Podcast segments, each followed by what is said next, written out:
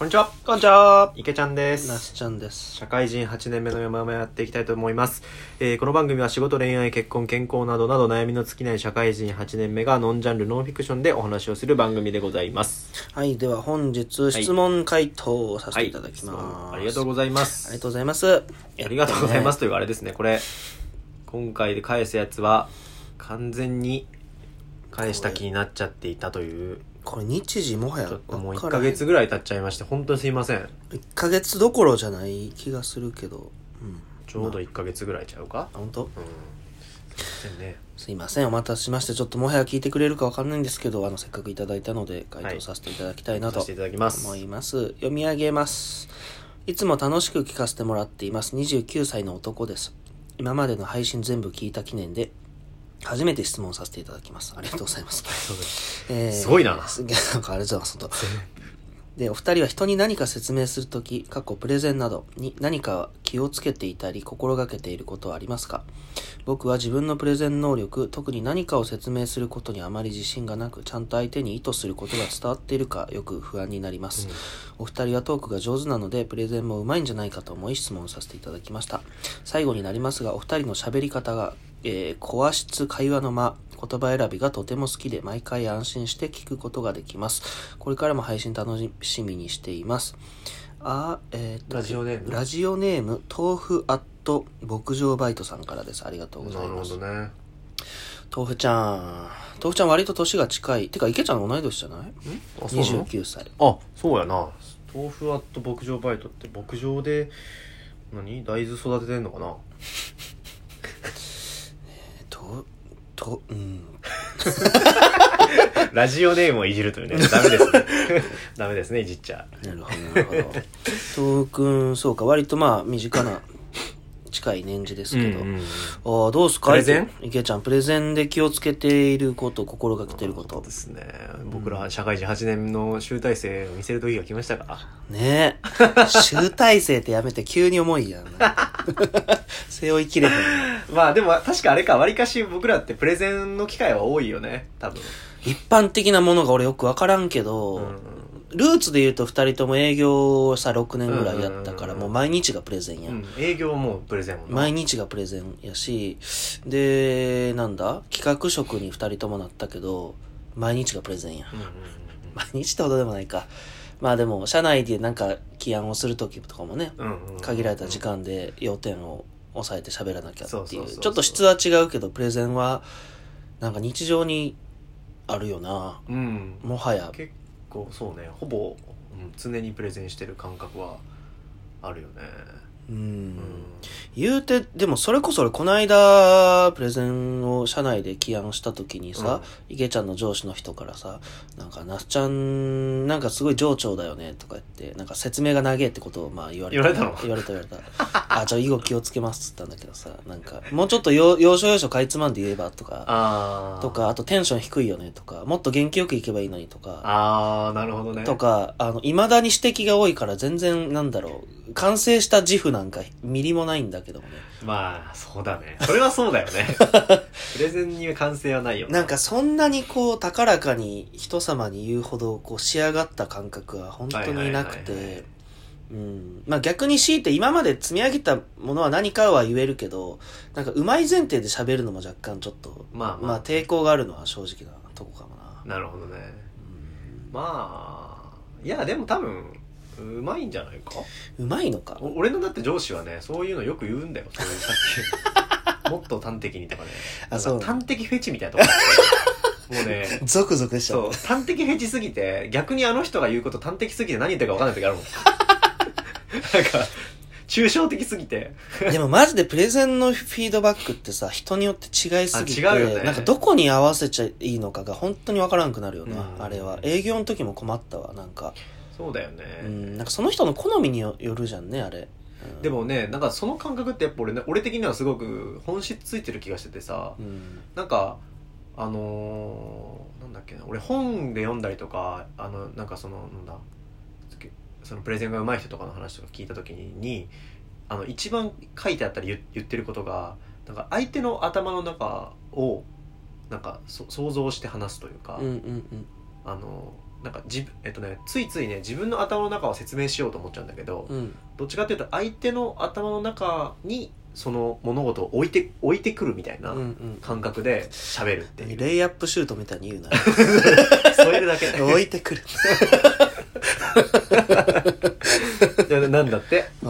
そうそうそう。だからでそうした時にねなんかえっ、とそのだだ誰に向かって喋るかとかってけ結構やっぱ大事でさ。うんうんうん。だから一番難しいのがあの大人数の前でのプレゼン。はいはいはい。あれって不特定多数の人がいるからうん。全員にさせよささろさささそうと思うと絶対無理なわけ。無理な確かに。だからもうこういう像とかターゲット像をある程度こうイメージしてそこに向けて喋るっていうことを基本的にはなんかやるらしくて。なるほどね。だから1対1だったらそれがまあシンプルで相手のうん考えてることとかをやればいいしっていう感じでね。多分ね人が増えれば増えるほどそこはね難しくなってるから。うん。だからさっきのそのなんか何？ひ人によってフィードバックが違うっていうのはそれは結構当たり前というかさ、なあ確かにね。うん、こうしてほしいは人によって違うもんなそうそうそうそうそう。だからそれはなんかまあそうだよなってうん思うねなるほどね、うん。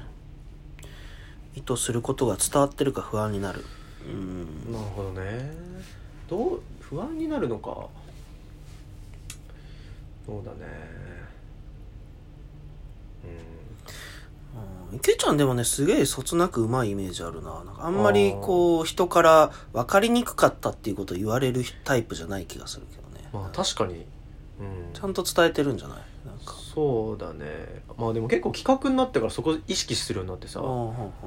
割とそうだね。うん分かりやすいって言ってもらいたい欲がすごいから。それが今の仕事だからさこだわってんだ。こだわってやってる。うんけどね。まあ意識してることとかっていうベースだったらまあ言えるかなと思ってて。なんかうーんとねそうだね。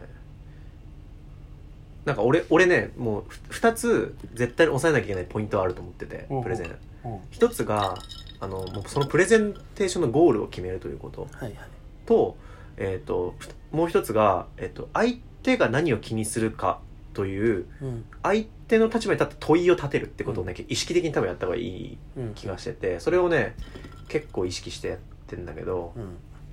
まず1個目のやつはさなんかさこの質問者さんもなんだっけ不安になるとかって言ってたけどさだからこれ不安になるのもねこれさゴゴールをちゃんと決めた方がいいと思うわけ、うん。このプレゼンテーションをやって、えー、とその聞き手がさどうなればそのお自分にとって成功なのかうん。をちゃんと先に決めなきゃいけない。うん。それは例えば、えー、と説明したいことの理解してもらえれば丸なのか、うんうんそれともそれをそれに感動してうん。行動を動動かしてもらって丸ななのかとか、うんうんなんか、うん、具体的な仕事だったらなんか誰々さんが、えー、とどういうことを、ぷうん、なんかやってくれたら丸なのかとかってなんか多分場合によって決められると思うんだけど、うんうんそこをねやっぱちゃんと先に決めて臨んだ方がいいかなと思ってて、うんそうすると不安にならないと思う。できたかできなかったかっていうのがさなるほどね。丸×がつけられるから。はいはいだから結構最初にそこをちゃんと意識するのがなんか大事かなとかって思うのと、うんうん。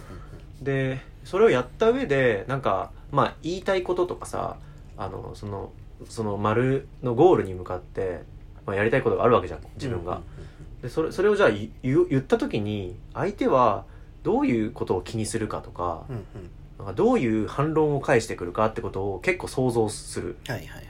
でそそこにそこに答える説明をこっちから先にしてあげるみたいな感覚で結構意識的にやってる。はいはいはい。ああなるほどなるほど。うんあの僕結構ね池ちゃんがなんだろううちの偉い人たちとの間を取り持つような仕事をしててで、うんうん。偉い人の興味関心とかその場の使い方っていうのは僕より長けてるんで結構アドバイスをもらうんですけどまさに今みたいな話はしてもらったなと思ってて、うんあのもう一段具体的に言うと僕らがやってる社内での起案プレゼンの場ってまずね目標をね3つに分けてるんですよね。場の報告か協議か決議っていう、うんうんうん。それのどれかっていうところを丸つけるところから始めるんですけどじゃあ報告ってなった瞬間まああの進捗共有ができればいい。うんうん。だからそのトーンの説明になって、うんうん。協議になった瞬間またなんだろうじゃあ協議するための判断材料となるいわゆる論論点っていうのかな、うんうんうん。っていうのを、まあ、カクカクしかじかと用意した上で、なんだろう、まあ、とはいえこっちがいいと思うみたいな意見までを添えていくみたいな、うんうんうん。なんか整える情報が、まあ、変わるから、まあ、こういう情報揃えたら多分聞き手としてはいいんじゃないかみたいなのをこう池ちゃんからねこうアドバイスしてもらうんですけど、この間僕報告の資料を作るときに競技ぐらいの何か作らなきゃいけないのかなみたいな、うんうんうんうん。えどうしたらいいのっていう相談をしたらえじゃあ報告だったらもうそれでいいじゃん。っていう、うんうんうん。なんか持ってくものの量質をなんかちょっと調整ああ確かに確かに。してくれてだからあんまり作り込まなくて済んだし、うんうんで伝え方もそんなにこわばらずに済んだから、うんうんうんうん。すっと通ったんだけど。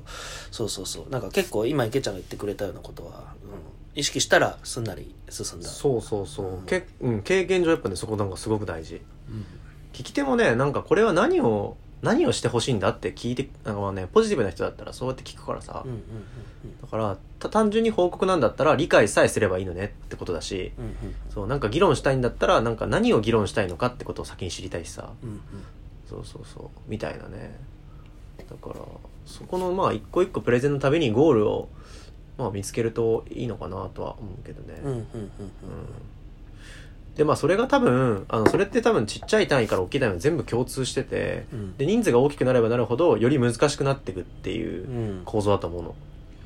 でだからそうなったらもうあとはもうおそういうそれをさ意識しながらもう場数をひたすら踏むしかななんかないかなと思ってて。うんうんうん。離れしていくとか。でまあやっぱそこは良くなっていくから。うんうん。うん。そうかなとか思ううんはいはい。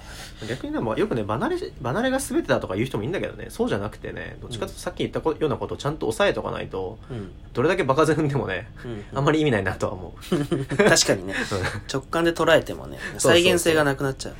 それはねうん。そうかなと思いますよ。ああ大変ためになるお話でございました。豆腐ちゃん僕もねあの豆腐ちゃんの気持ちで聞いてました今